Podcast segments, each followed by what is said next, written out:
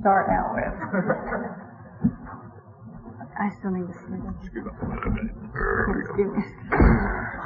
That's far enough. Thank you. Okay. Well, that really put me at ease. Thank you. Thank you. Oh, I'm Suzanne and I'm an alcoholic. And I'm a nervous wreck.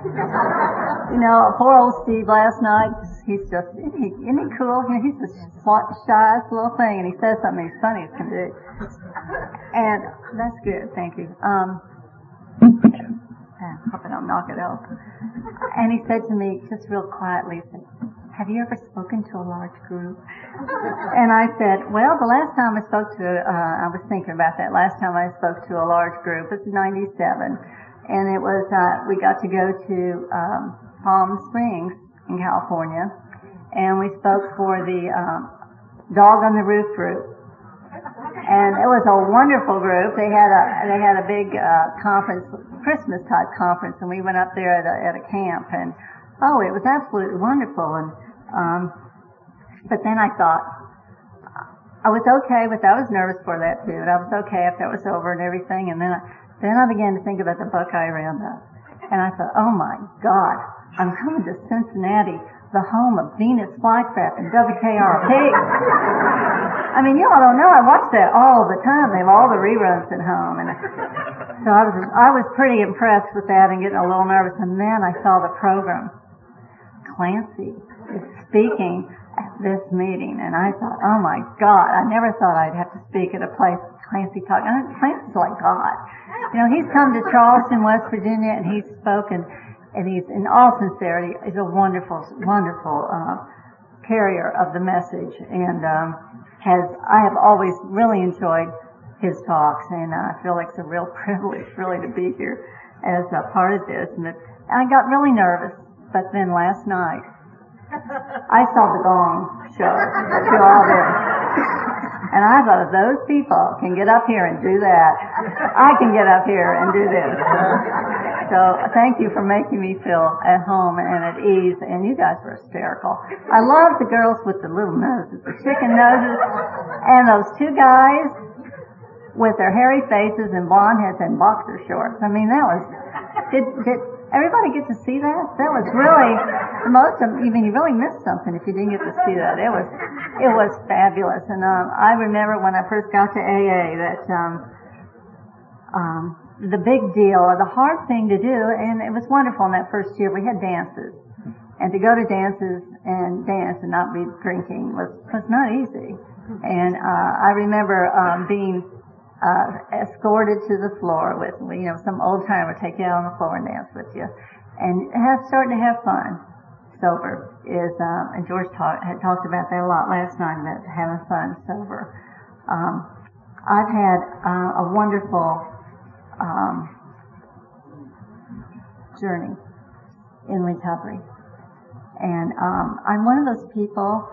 Oh, I probably ought to tell you. I love the way you announce your sobriety days that through the grace of God and the fellowship and uh, wonderful sponsorship, mostly by, by, by individuals, of course, and by the wonderful people and groups, all the help I've got from, from them. Uh, I've been sober since April 11, 1981, and I'm really happy to be here.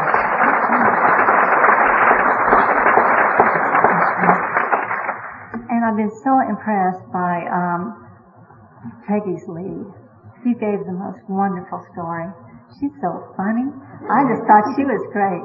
But boy, she had a big message squished in there in between the laughing with some really wonderful things. And he talked about um, losing somebody in this program. And um, there was a lady by the name of Betsy Ray, who was my first sponsor. And it's so ironic that she would be my first sponsor. This was long before I became ill. And she was a polio victim. And uh, she was about 10 years older than me and had been caught in that polio epidemic, you know, before we all got those little sugar cubes with the vaccine and everything, uh, and the, the shots. And she was a wonderful woman. And she taught me so much. She said, you just cannot judge someone's insides by their outsides.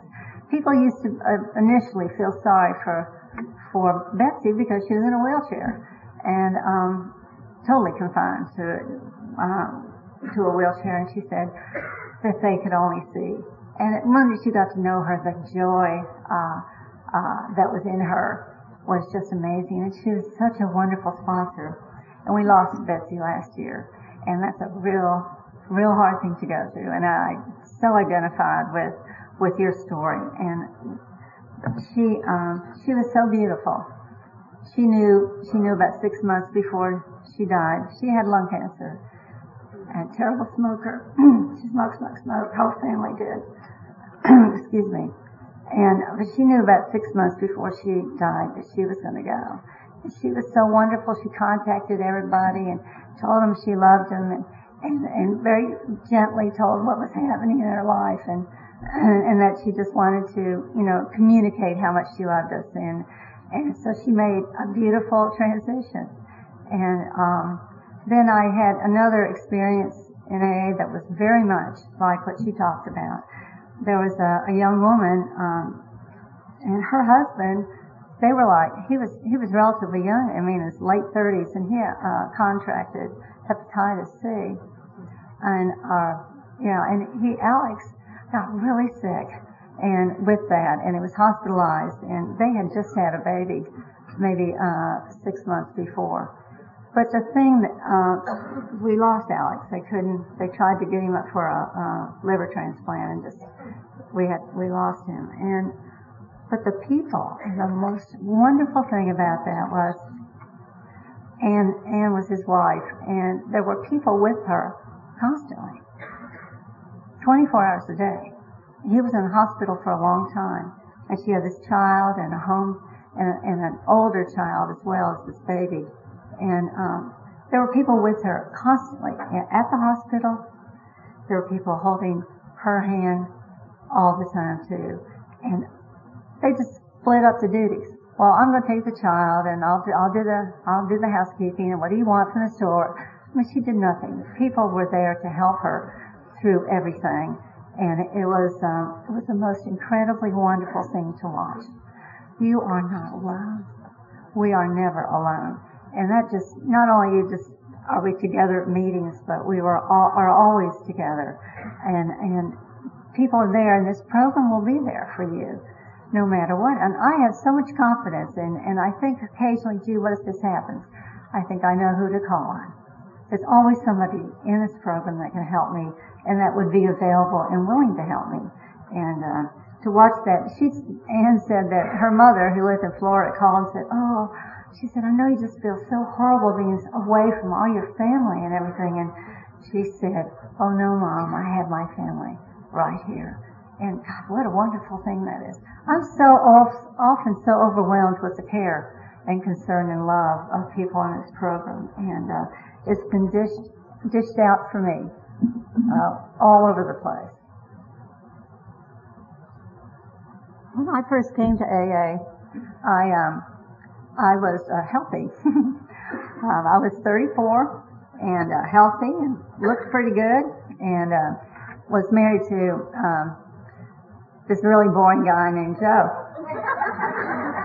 and um, we kind of fought a lot, and he drank a lot. I mean, he wasn't an alcoholic, and that's surprising. I learned later he was not an alcoholic.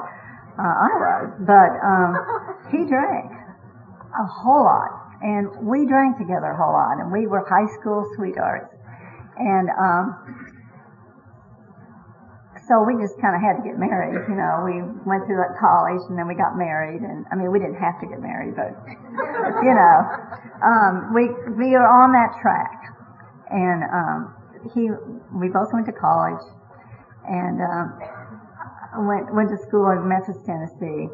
I was oh by the way, I ought to backtrack. I was in Greenville, Mississippi at the time. My father had been, um, an, I was a Navy brat, and so we traveled everywhere. I mean, and we were at that time in um, in the history of the services then where you, you moved about every year and a half. So I was always the new kid, and always never felt at home. And um, that that has been uh, a terrible problem, you know, from was for me uh, all along. And he was he was in the uh, Navy for like 30 years, and he had, he the place that we ended up when he got out of the Navy was Greenville, Mississippi. We moved from Honolulu, Hawaii, in the winter to Greenville, Mississippi. God was at a transition. I was in the sixth grade, and I was chunky, and I was again the new kid, and um, so feeling so out of place. And this is Little Mississippi. I mean, it's Little Greenville. And not only was I in Little Greenville, but I was in the Little Catholic School in Greenville. And uh, interestingly enough, they had white Catholic schools and black Catholic schools in Mississippi at that time. And I thought, I really couldn't quite reconcile that. I mean, I wasn't from from the South, so I wasn't hadn't been reared in that um, prejudice. And so I didn't quite understand how the Catholic Church could, you know, sort of reconcile that either. But they they did what they had to do, I guess, to get people get people to church and get people in a Catholic school. And that's where I met my uh, later to be husband, and we drank, and everybody drank, and um, that's what you did. I was 14, first time I took a drink, and I went over to the Brophy's house. They were transplanted Philadelphians, and they all spoke with this real Irish accent. And these are, and they had like 12 kids, many of whom had been born and raised in Mississippi, but they all spoke with an Irish accent. Not even an Irish accent with a drawl, but it was an Irish accent, you know, like they talk in Philadelphia. It was really, really unusual. And, um, you go over there at, at uh, we go over at 10 o'clock in the morning and Mr. Brophy was walking around with a uh, pitcher of, of uh, martinis. And that just never seemed unusual that that's the way they were. Mrs. Uh, Mrs. Brophy would get mad and throw, if Mr. Brophy would not buy her a new dining room set, she'd just throw it down the steps. So he'd have to get her one. And, um, I mean, these, these were my first friends. They were, this is the family. And that's where I drank the first time I went to spend the night party there. I'm trying to get around to this. And, um, drank Purple Passion and um, which I remember when I talked in California, they all went, oh, like they had heard of it, I guess. Uh, but nobody else has ever heard of Purple Passion. It's it's uh, it's um, vodka and grape juice. Lovely, lovely thing. uh, I I then graduated after much practice at that to something real sophisticated called bourbon and coke, and uh, I never did learn how to drink. I um when I was when I was 14, and this is honest to God truth. Again, I was 20 years drinking. Every time I picked up a drink, I drank till I got drunk and threw up. That was my history with drinking. Never did I. Um, I never drank very much. I also couldn't hold my liquor. I mean, I couldn't drink very much, so it didn't take long to get me really drunk and really sick. And so, I mean, I wouldn't even really make it through the evening. Most people I knew drank too much, had horrible hangovers, threw up in the morning and stuff like that. I threw up from the beginning. Like that night, later that night, all night, and, and often the times the next morning. And uh, just went back forth. The next day, I'd had such a good time. The night, night before, I mean, and I mean, who has? How could I have problems with step two? You know, I wasn't crazy, you know, but you know, when you have, when you um, do things like that, and that's that's been my that's been my um, life. Just I'm going to get it right the next time. Keep doing the same thing, expecting different results.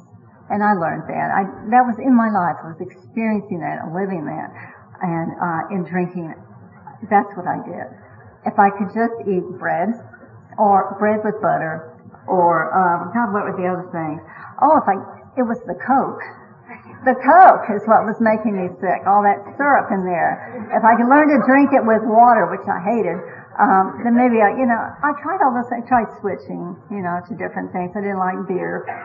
Um, I just, I like those drinks with the little umbrellas and stuff like that, and that's hard to do at a football game, so you got so you've got to get something that's real portable, like uh, bourbon and Coke, but, uh, Anyway, I went through that. I, all of it was a total humiliating experience. And I swear my whole story is just one humiliating experience after another. And, um, cause I couldn't, I mean, I was throwing up everywhere. It's hard, it's really hard to maintain your composure when you're vomiting. It's just, uh, it's just, and I mean, it really is. It's, it's tough. And I, I was living in Mississippi, and you were supposed to be, I was trying to be a debutante.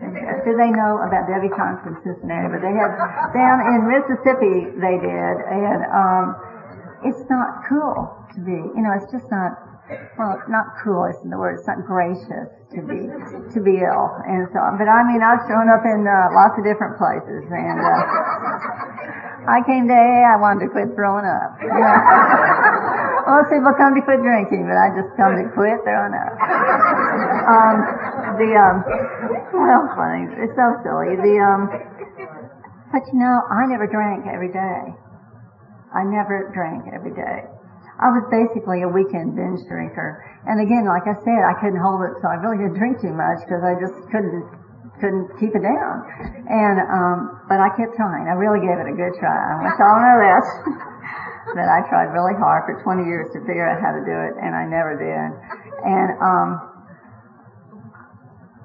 it got it became a problem um, after I. Um, I mean, it wasn't bad in Mississippi because we were having prohibition. So at the time, we were the last state in the union to um, make alcohol illegal I and make alcohol legal. So, needless to say, anybody could get it. Uh, it didn't matter how old you were. If you could reach the bootlegger's window, you could get get something to drink and uh, get some alcohol. And uh, and we all drank as kids, and a lot of um, a lot of serious things about that. I mean, we had a huge number of kids die in wrecks, car wrecks, driving in Mississippi drunk, and uh, of course, we got a lot of drunk people dr- driving drunk these days, getting getting killed. But as teenagers, we had a high high percentage of them, and uh, it never. I don't know why. It just never dawned on us not to drink.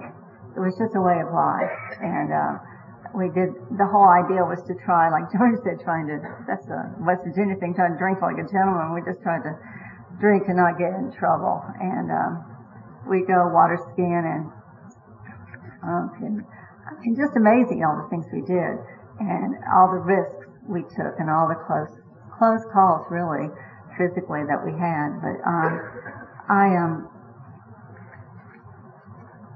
I went from Mississippi to uh, went to school in Memphis, as I said before. Went to um, undergraduate school there. I majored in accounting, and uh, which is really a boring thing to major in. It's not bad once you get out working in it, but God, it's really boring when you're when you're. And I went to school in three years, which is really really stupid. One of the dumber things I ever did. I mean, you don't have any free time. You go heavy load. I don't know why I did that, but um, yeah, like, you know, anything worth doing is worth overdoing, that whole thing. Um, um, but I went, I wanted to get through. I was in a hurry.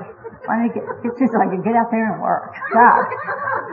And I wonder about being a stupid alcoholic. You know, I mean, I wanted to do that. So, um, and the thing about, that I've seen about alcoholics, and I bet you all can uh, confirm this, is that we're a pretty talented crowd.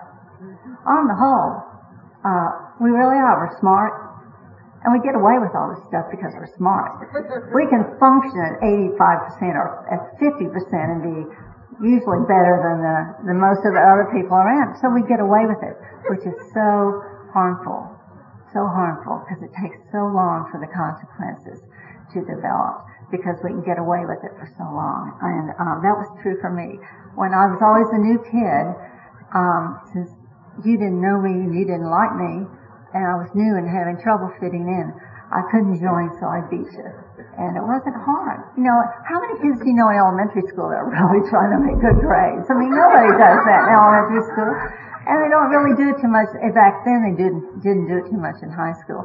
Now, my daughters, uh, you know, years later, were, they were in very competitive school systems, so there people were doing it then. But back then we weren't. We were just trying to drink and have a good time and that sort of thing. And the only way I fit in was was drinking, and um, um, but worked real hard on beating them.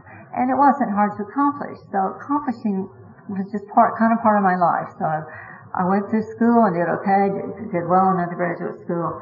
Really did pretty well with all the drinking. I just think back on it now. God, how did I do that? But um, so I got out of that and um, married the high school sweetheart, and uh, then we began to move. He decided he wanted to go. He went one year as an accountant, and then he just he also was an accountant. There's some there's going to be a pattern developing here. You'll see that. And um, um, he went to graduate school in Colorado. He went out there to get his MBA. He went out, he chose Colorado because he liked to fish.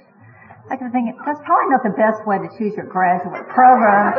it's where you want to fish, but what the heck. So he went out there and I helped him get to get his master's. I mean, I typed all his papers and wrote most of them. He had terrible grammar. He was real smart, but he had terrible grammar. I think he screwed up the second or third grade and never quite got that part, you know. But anyway, so we did that, and um, he got his, he's got his uh, MBA, and I started having children. I had um, my daughter Laura, and um, she she's so beautiful. She's uh, 27 today, and uh, where we lived in Colorado, by the way, uh, we lived in Denver, and then uh, when he was in school, and then we we got a house out in the suburbs, and we lived in Littleton, Colorado. Columbine was not there then. But you can imagine my shock to hear that that happened in that little middle class. Everything's just perfect. If you want to pick a nice safe place for your kids to go to school, that was it. So I was just, I was really shocked that that's where it had, where that had happened. And, um, but anyway, went there, had a beautiful home, and and uh, which is kind of a history. Oh, by the way, Joe was real rich, and uh, that was uh, a real nice part to that. I didn't know that, by honest God, I didn't know that before we got married. Um, it was only after we got married we started getting these gifts for the wedding of entire tea sets in sterling silver and, and $500 checks from his uh, relatives. I thought, God, God, George, does your family have money? I'm Joe. George, excuse me, Joe. We've done gone through that before. I've done God. I didn't say that to George, by the way, because his family didn't have money. So, uh, anyway, so we had a lot of money and um, uh, a lot of everything I ever wanted. I could have more than. I mean, my parents were were lower middle class, these people had a lot of money and in the deep south and all that sort of thing going on down there. But um, anyway, we went to Memphis and um, we went to school and then we went out to Colorado and we bought a house. And we were in a position of being able to get whatever we wanted. So we had this nice little house out there, a really pretty home. And we had uh, our first daughter, Laura. And then not too long after that, uh, we moved again and we moved from uh, Colorado to Chattanooga, Tennessee. Now, Chattanooga is where my parents live. Now, they aren't from there. They're from, they're Kentuckians. They're both born and raised in Louisville, Kentucky. And she's one of nine and he's one of six. And I have like most ungodly number of cousins. And I don't even know, I don't even know them. We, we, since we didn't live there, we'd, we'd float through and we'd see this mob of people I was related to, and then we pull it back out. So I didn't, I didn't have the sense of roots. Being, not being, uh, being a Navy brat, you don't have that sense of continuity in your life and that sense of I belong here and I'm part of this. And I've been to school with these people since I was in kindergarten and, and, um, I'm okay because we're all okay because we've been together all this time and all that. I didn't have any of that. And so I had a lot of insecurity about that and, um, uh, and it wasn't until I arrived in West Virginia, uh, surprisingly, uh, that I began to have this feeling. But anyway, um, so Joe and I moved to Chattanooga, where I had my second daughter, Anna. And so now we've got two little kids, and something happens. His mother died. Now his mother was extremely wealthy, and so we inherited, we inherited, he inherited all this money, and so he decided something really brilliant. He's now he's worked He's got this uh, beautiful degree in financing, and he had, he had undergraduate CPA with an MBA in finance. And his brother was a stockbroker in um, lived in West Virginia. This is how we get to the West Virginia place. Anyway, so the two of them together, I think they inherited about almost about over half a million. They decided to take that money and make their fortune bigger by going into business in the construction business in uh, West Virginia right before the big crash in the construction industry. Uh, I kept saying, wanting to say things like, you're a stockbroker, really successful, and you're wonderful at finance and accounting. Why do you want to do this? Why do you want to build houses? You don't know how to build houses. And their big thought was, we're so smart, we'll hire all the talent to do it, which they did, which meant they had got no money themselves out of what they built and managed to lose all of that money. Uh, well, I was really ticked with that. you know, I um, I kept thinking, why didn't you at least put like fifty thousand in the bank and then blow the rest? But he didn't do that. They just were. I mean, really, most amazing thing, just the most amazing thing. So we're by this time we've gone to Chattanooga. We moved from Chattanooga to West Virginia, which I didn't know where it was, but we found out, and we got there, and um, they started this business and I was I was drinking a bit more at this time, more longer in this business, and I was going, but still, never every day. I don't think I was ever physically addicted to alcohol, but tell you, I was emotionally really needed it, and um, we they lost all that money, and in the meantime, they started this business. I'm gonna go back just a bit, and Agnes came in as our secretary, and Agnes was really pushy I mean, she was really pushy. She pushed me around, and she, I mean, I'm her boss, and she's pushing me around, and and him, you know, we, I guess we just weren't real assertive, and um, and Agnes was very assertive, and uh, about six months into her working there, she she asked me, we were doing accounting work in addition to this because I had I had gotten a degree in accounting at the time, so um she said, I need, I need to tell you something. Will you come to lunch with me? Well, we did. And, uh, she handed me this little chip, this medallion. And she said, it had a one on it. Well, she had been a year sober. And they were wanting to start a, and I didn't know what Alcoholics Anonymous was. I mean, how can this be possible? You can't imagine how many drunks there were in the family. I guess because we didn't live live real close. I mean, we just heard little vague things like, "Gee, Aunt Peg's just took a bath in her clothes. Ha ha. And, um, or Uncle, Uncle, um, Gene is on the roof. Dancing on the roof. I mean, I mean, this, I'm not making that up. That's really true. And, but they never ever mentioned that there was this thing called a disease called alcoholism. So I had no, no concept of it. And, um, anyway, so Agnes shows me your tip, and she says they want to start uh, a club, the Serenity Club, in uh, down in Dunbar, and they need someone to do a 501c3 fund, a tax-exempt filing.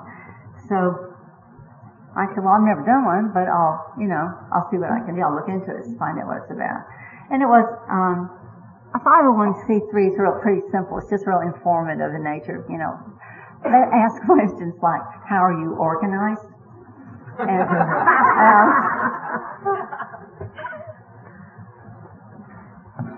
so I had to read about, I had to read all literature about AA, and the more I read, I read the 12 steps. I thought, God, that's a beautiful program for those people. Isn't that wonderful? That sounds so wonderful. And I just was immediately drawn to the, I think, to the uplifting spirituality of, of the literature that I'd read but it was a little bit difficult to answer some of those really technical questions because we aren't organized. We're just sort of, you know, we just kind of hang together. I mean, how do you put that on paper? But we, but um, you know, trusted servants and all that. But I learned that lingo and I learned how to figure out how to answer those questions. And I had this, the um, rough drafts were done, and the people that were the people who were organizing this came to my office and, um, you know, I just don't know what to expect when you're expecting about six of those out, those people in your office, and uh, God knows what they were going to look like. I had no idea. Um, sort of the idea of tails and horns and stuff kind of comes to mind, but they were the most beautiful. Um, that was my first acquaintance with uh, people in this program. They were the most beautiful people, and they. Um, the only thing is they smoked a lot and drank a lot of coffee. I remember that. so we got that done, and the uh, Serenity Club got their 501c3, and they got their tax exempt status, and they went into business. And um, and that's still Serenity Club still in Dunbar, West Virginia, and they uh, have made a grand contribution to to to uh, recovery in our area. And I'm still today. I mean, that's where I started, and which wasn't long after I did this tax exempt. And I love what God does. God didn't didn't um, just drag me in there um, off the streets. He, he was just really very gracious, you know, like a nice Southern gentleman. He told me, let me learn all about AA through my work in an extremely non-threatening way. And um, since I'm really scared all the time, and um, particularly then when I was still drinking, I um, let me learn about it in a way that I could take it into my heart. And then a few months later, when I came home and uh, one more time drunk, I had been in some kind of board meeting for something, and I came home and I was so I had been really, really way too much. I had I came home and I had a fifth on the I discovered the next morning a fifth on the seat in my car. And I didn't know how I got home and I didn't know what that was doing there. And um but get all these problems with, with the business and things were getting really crummy at home because of that and just generally. And uh, I called up Agnes of all people and I said, I can't take it anymore. And I don't know why I called her. I mean, I wasn't thinking I can't drink anymore. I just think I can't take life anymore. I just hate this. And to tell you the truth, I never thought drinking was the problem again, like I said, I never, never drank every day. Didn't lose my family, didn't lose the car, didn't lose the house, didn't lose the job, didn't lose anything except as I later learned myself. And I didn't like myself too much anyway at that time. I had, I had a real bad self-esteem. My self-esteem was just in the gutter. And, um, but the thing that really, I really, really wanted when I came here was, um, to be a good mother I had two, the one, two precious things in my life were my daughters. They were four and eight when I came to AA. And, um, Agnes, Agnes made me go to a meeting Monday. I thought I just had the flu by Monday time Monday came around, but I tell you, she's pushy. She dragged me. and we went, and I would never have gone on my own. I had too much of a chicken. I would never have gotten up and gone to a meeting with total strangers particularly those people. Uh, I would never have done that on my own. So she took me to my first meeting, and everybody sat around there at the Edgewood meeting, and they said, I'm so and so, and I'm an alcoholic. And it got around to me, and I was trying to hide in the corner. And but you know, us new people kind of stand out. You know, people notice you right away. You don't realize that when you're there, but uh, they notice you right away. And she called on me, and I said, "I'm Suzanne, I don't know what I am." And the truth is, I did not know what an alcoholic was had no idea. And like I said, I thought drinking was not the problem. Um, it didn't seem to be. It was all those other things in my life. Him, losing the money, um, fact we couldn't get along, and a bunch of other, other list of outside influences that I'm sure if we could have gotten that sort of straightened around, we'd all be okay. But um, it didn't. It didn't work that way, and uh, so when I came to, but I came to AA and I walked in that room, and after I'd said I don't know what I am, and they closed the meeting, everybody started coming up to me, and as we do here in this wonderful, blessed program, we open our arms to each other, and we say, "Oh, it's so wonderful to see you," and you know they mean it. You really know they mean it. And for the first time in my life, I really felt immediately with a group of strangers that I fit in. I had no idea why I felt that way, but I was going to come back because I liked it. I liked that. I wanted to continue to have that sense of whatever was happening. And this isn't even rational thought. It's just like, you know, of course Agnes already had a list. It's like, we're going here tomorrow in this place. She was already going to drag me around everywhere. Anyways, I was happy to go because I found something I must have really, really needed. Uh, I know I needed, and um, I still need today. But um, so we would. I began then to come to these meetings and to begin to learn about what was going on in my life. But I had a real problem in the beginning. The biggest problem is I heard stories, horror stories. And they were things like where, you know, people had, had been, um, had to go to jail for, for what had happened maybe with, with uh, their drinking.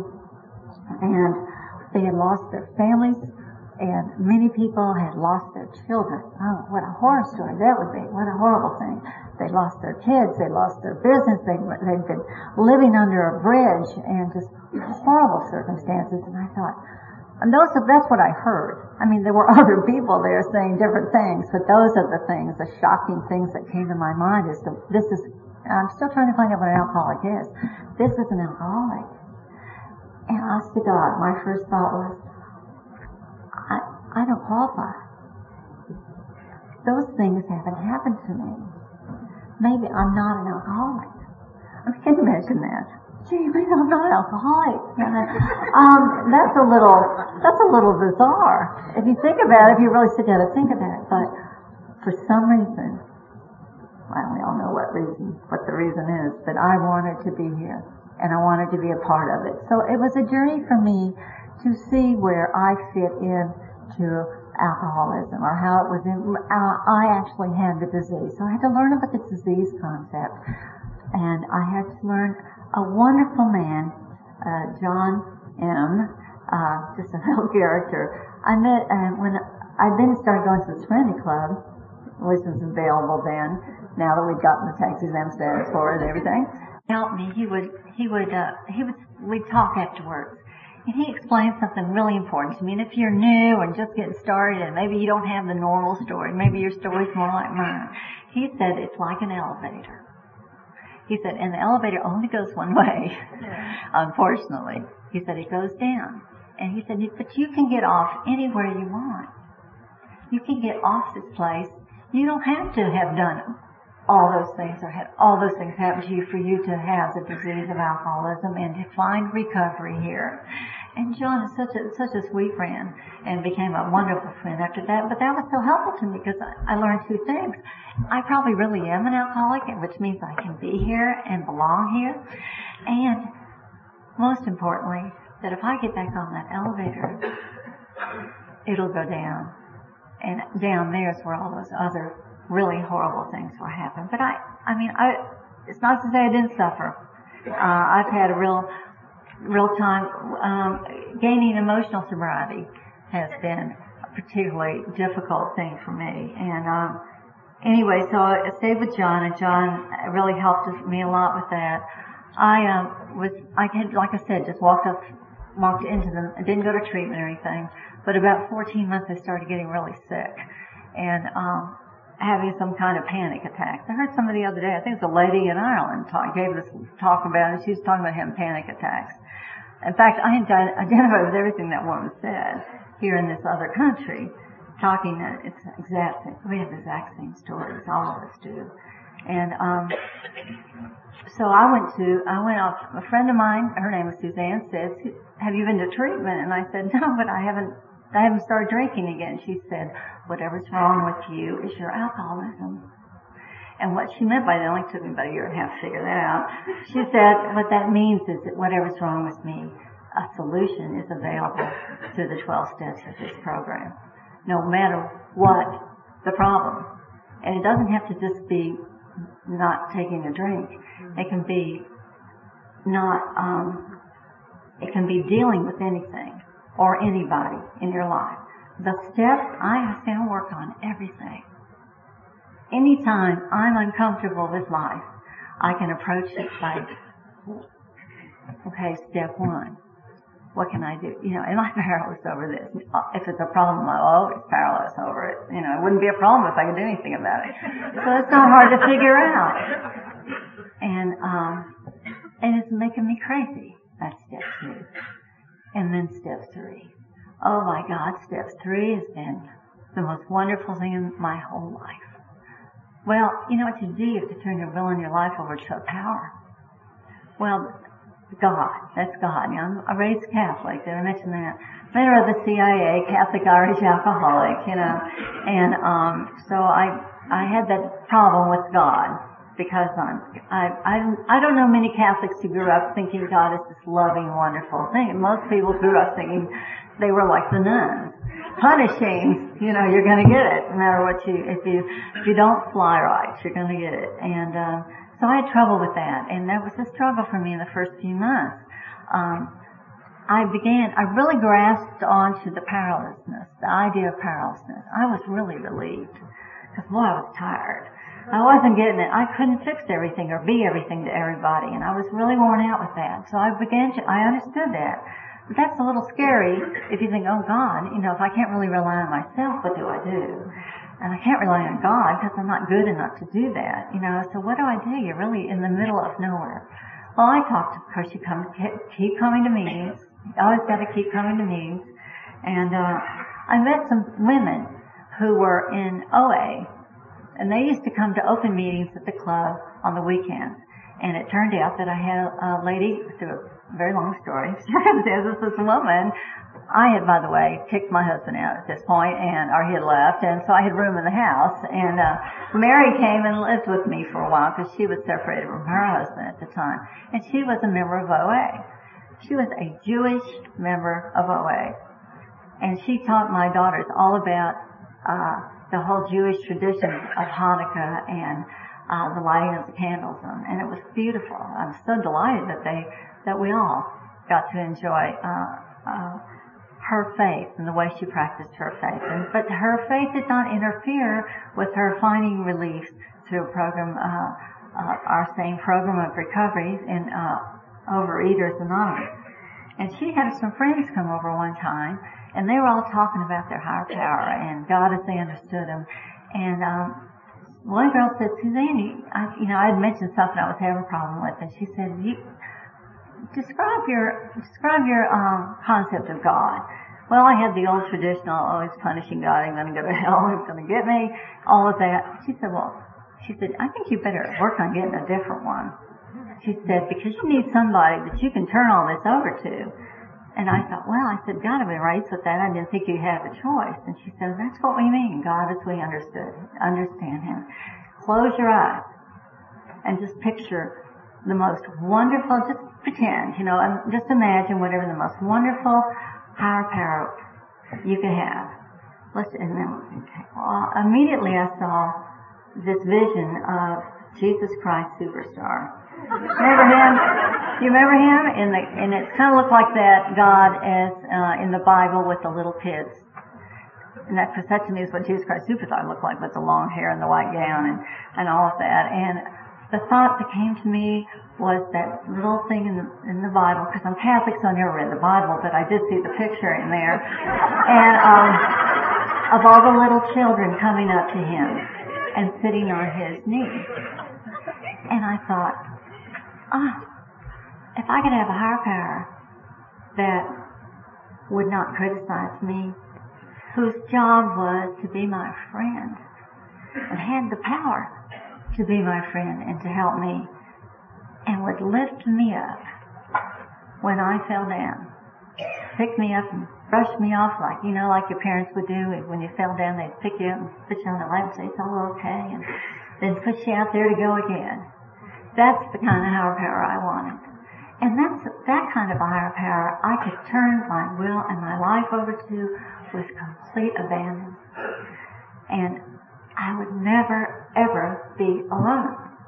No matter what.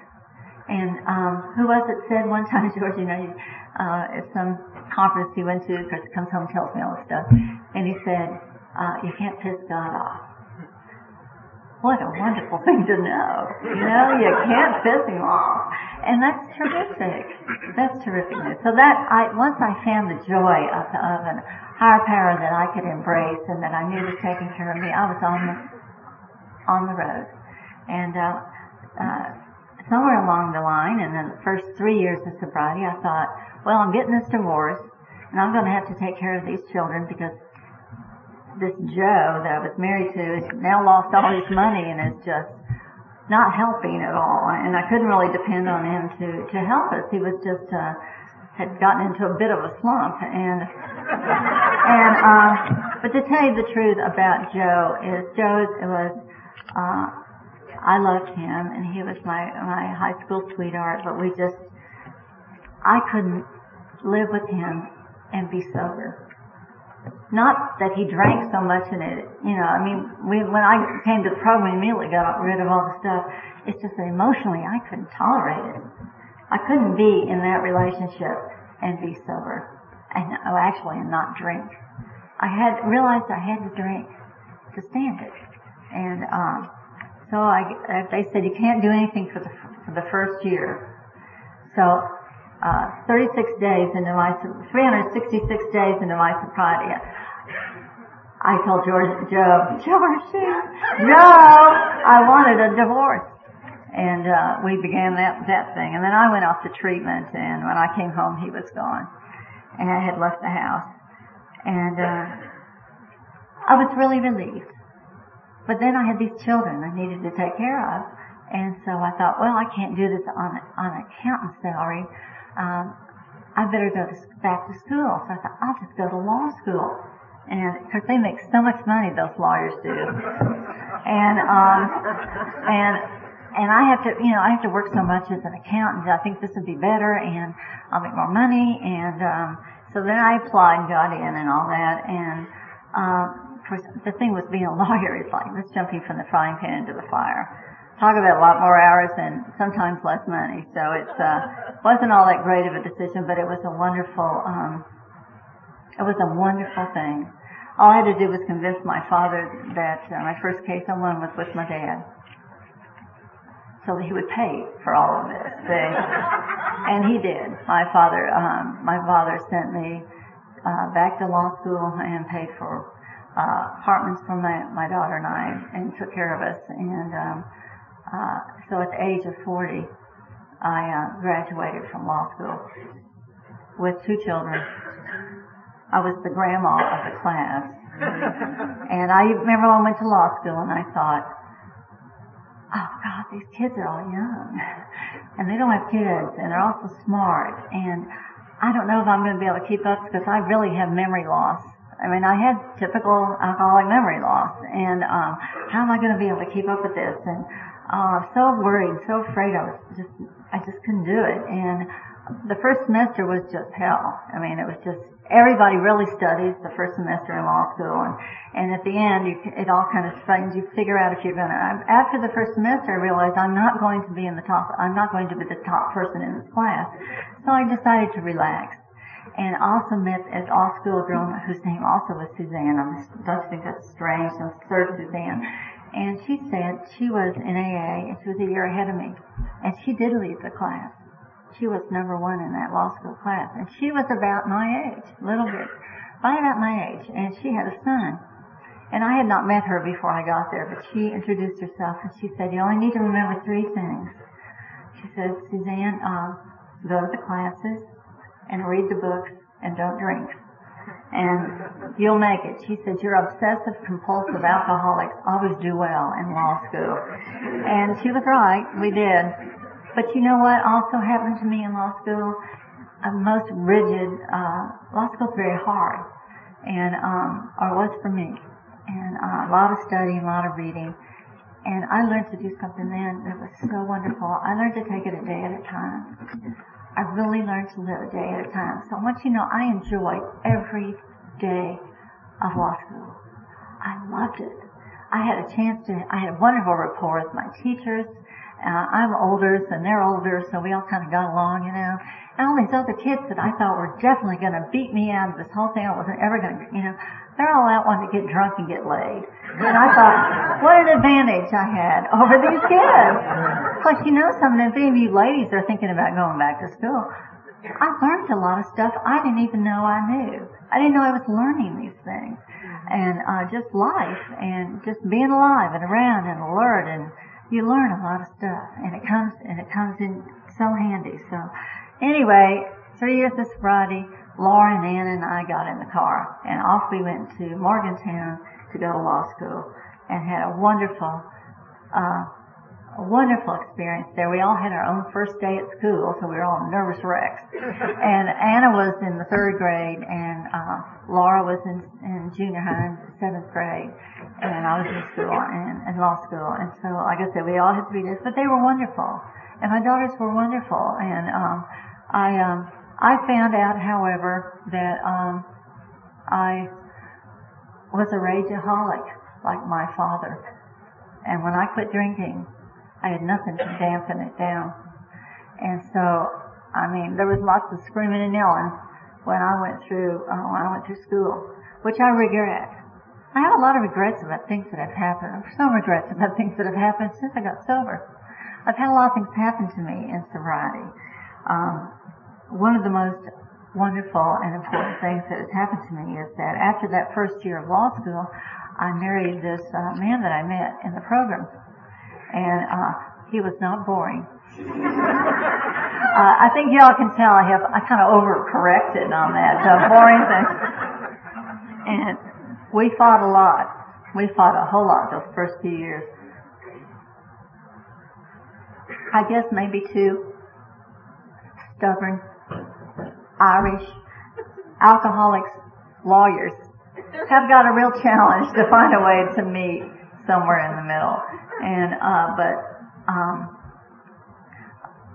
try to say this without crying, um, what a gift. What a tremendous gift. And I never knew at the time how wonderful it would be. All the things I'd ever dreamed of in a relationship with a man, Prince Charming, all those things, I found in, uh, with George. And, uh, he has been there for me so much. We just went to Ireland and um, did ahead of my story a little bit. But obviously, you can tell I have MS and I have problems. And uh, with 17 days, we went all over Ireland. And uh, little things. I couldn't get in the tubs because they're real steep. So to get in it, I mean, he had to help me in the tub help me get settled, help the water go, and then get me out after my shower. Help me dress. He um, helps me walk. He um, he keeps my spirits up. And um, you know, one day that we were in one of these meetings in um, Ireland, they they often they the way they do their meetings, they'll have two people cheering. One person sort of running the show, and another person to come and give a short, like a little mini lead. And George was asked several times, um, he's kind of an imposing character. They said, this yank coming in, they want to, you know, they want him to help. So about three or four times he actually helped chair. And this last time we were in West, Westport, kind of a second to last night in Ireland. And he, he helped to chair and told his story they're so wonderful over there. I say, ah, George, it was just lovely listening to you up there. And just, and they're so majestic in their language. It's just grand. It's just grand to see you. Or, I mean, they've had this, this wonderful way of expressing themselves. And, um, this one girl was sitting right next to me and she's about 25 probably. And she, she said, she was telling me about something she was working on. She said, I gotta get a sponsor. I mean, same stuff we hear here. And, um, and then she looked at George and she said, you know, it's so wonderful to look at that with all those years, 20 years of sobriety, and that big white beard, and a Mickey Mouse watch. and she said, the hope. She said that gives me so much hope that I can, and that's what's, uh, what's really happened to me in Alcoholics Anonymous is I've found so much hope every day. And you all do it for me. I, um, um, I never know what I'm going to say when I get up here, and I um, there's a lot of things I'd like to say, and I run out of time. But um, I I want to tell you about the MS. Um, the uh, I got out, graduated from law school, and the next year I was diagnosed with MS. Well, I felt like that was a pretty crappy deal. I said, look, God, I've already got this one disease, this one biggie, the big A. You know, I've got the alcoholism. Um, I really felt, I felt real cheated. And, um, but I learned from, remember my, my sponsor, Betsy, she helped me a lot with that. And she helped me over the years. In the beginning, I wasn't, I wasn't nearly as sick as I am now. I mean, I could function. I just had, I could feel certain problems like weaknesses coming and that sort of thing. But I was still pretty functional and I actually got to practice law for about 10 years full time. I don't think you ever quit. I don't know how you ever quit. I'm trying to, but I'm not doing such a hot job. We have our office in our home now. And George and I have uh, been practicing together. I had a dream come true there. George has been practicing um, trial law for over 40 years, and it's magnificent. I mean, if anybody all heard him last night, you can imagine him making an argument before a jury. He's wonderful and uh, compassionate man uh, help so many people that are ill and need someone. I have watched him help people um, so many times, and um, it's just absolute marvelous thing to say to watch somebody, watch him take someone's life, someone who has done some hard thing maybe, and help them figure a way to uh, reconcile it and get the help they need and make the appropriate plea and work on sentencing.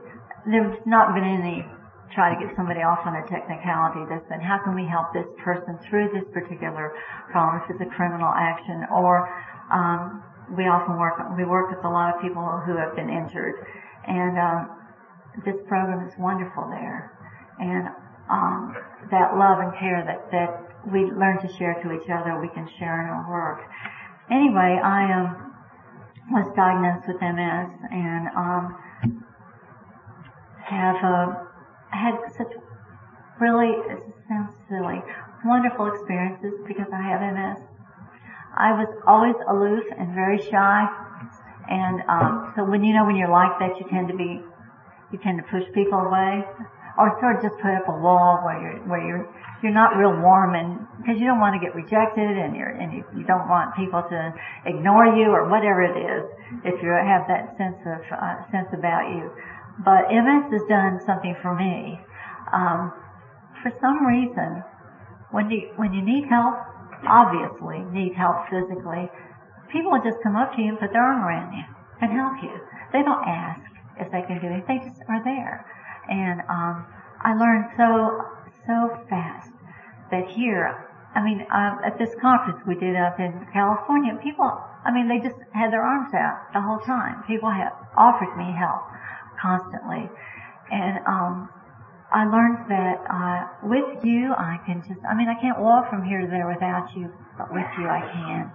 And, and that's been so true in so many ways with the MS. I mean, can you imagine to have those things happen and, um, find a way to be grateful? I mean, I'm not grateful all the time, but I have a lot of moments of seeing where there's some some purpose in that in my life. And believe me, working with injured people, God, we've got a rapport. I understand. I understand what's happening to them, and um, I uh, that's been a gift in itself uh, I'm now surrounded by people that I can love and that love me. I'll tell you about my daughters very quickly. Laura's the older one, and she, um, I remember the first time I really noticed something was wrong. I tried to pick up a full coffee pot of Mr. Coffee Pot, and my hand just really shook like this because the muscles would, were weak. And I looked at her and I said, she was sitting there at the t- kitchen table, and I said, would you look at that, damn it? I can't even pour a cup of coffee. And Laura says, Mom, now MS isn't all that bad. And I said, well, you just tell me one good thing about MS. Just tell me one good thing. This is like in the beginning. So sweet little Laura, she's about 14 or 15 then. And she thinks and she thinks. And she says, now you're one of Jerry's kids. I didn't have the heart to tell her that's muscular dystrophy and not multiple But my children have been so wonderful. In my vulnerability, they have, they have, I don't have to be strong anymore because I can't. Uh, and they're so good to me. So good to me. We went through all those teenage years of just hating each other and kicking and fighting and uh, but we've gotten through it. We've gotten through it. And um, my daughter, um, I tell you what, I got time. I'll tell you one more thing real quick. Um, I, I have all these humiliating, I can tell you stories from all the humiliating experience of my life, but, and I kind of think that's going to be over when you quit drinking and you, know, you can be a lady and a part of the time. And, um, uh, we had a really funny experience in, uh, California. And, uh, California, Ireland, excuse me. And, um, we went to this meeting with MS. You end up with a really weak bladder, so you always have to be check out where are the bathrooms, you know. And they especially if they serve tea, you know, and they really expect you to drink the tea, and you know how diuretic tea is. And so, um, uh, like I said, always kind of check out where the bathrooms are. So we went to this meeting in um, in, in Blarney. You know where Blarney Castle is. I don't let him kiss the Blarney Stone anymore. He's done it twice. I think that's enough. Um, the uh, so we went to this meeting and it was in a like an old community center and uh, down a huge flight of stairs. And we went in. They were teaching karate. I didn't expect to see karate lessons being taught in Ireland, but they're I guess they're just as modern as anywhere else. So we went down. When, as soon as you go in, they go downstairs. They knew if we're wandering around, that's what we must want. So I went down, and down in the basement of this place is this um, meeting room, and uh, as you, a very small room, and it's packed with these guys, and one woman over in the corner, and these Irish men, and um, I'm not sure said they're all, they're really shy and and sort of retiring and um, uh, don't don't always reveal themselves, you know, right away. So just, you, in the beginning, you just kind of you have to ease into a meeting like that and let them get to know you.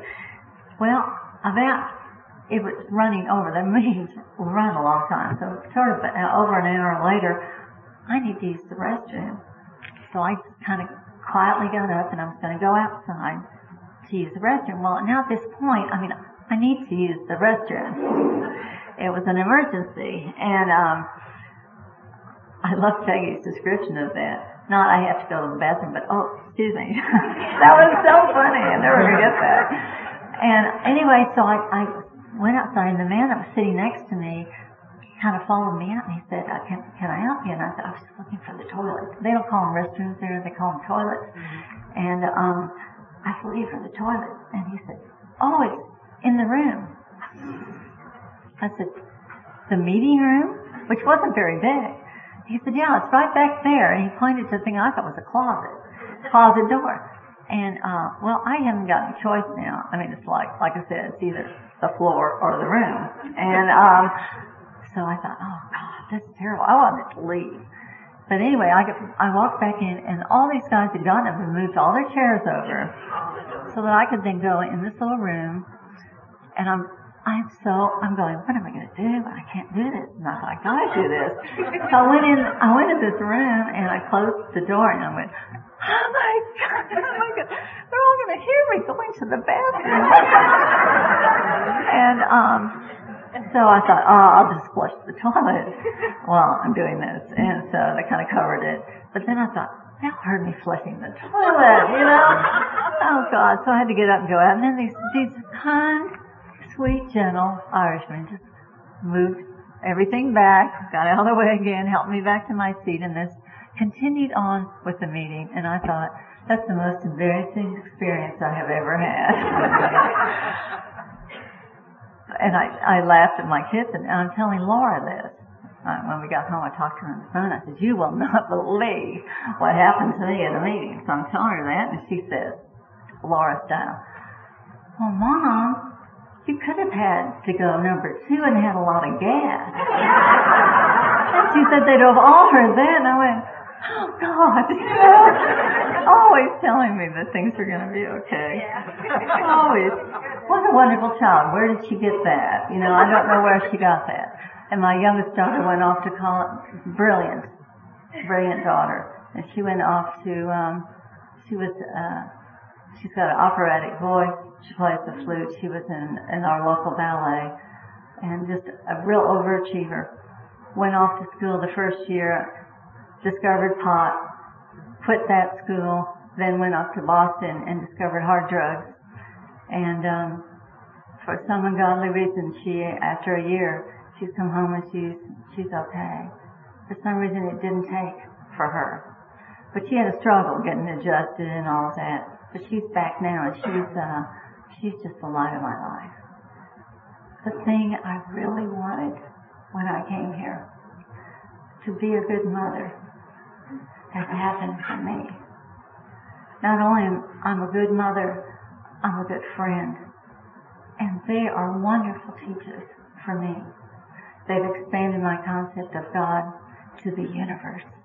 Just as you have in your little thing that you read, you, your, your statement, you say we are now part of the universe and we walk through the universe together. My concept of God is so much bigger. God is everywhere. God is in the trees and the earth and every single person in this room. And see, I guess we did it. Did we do it? Made it. Thank you all so much for having us here.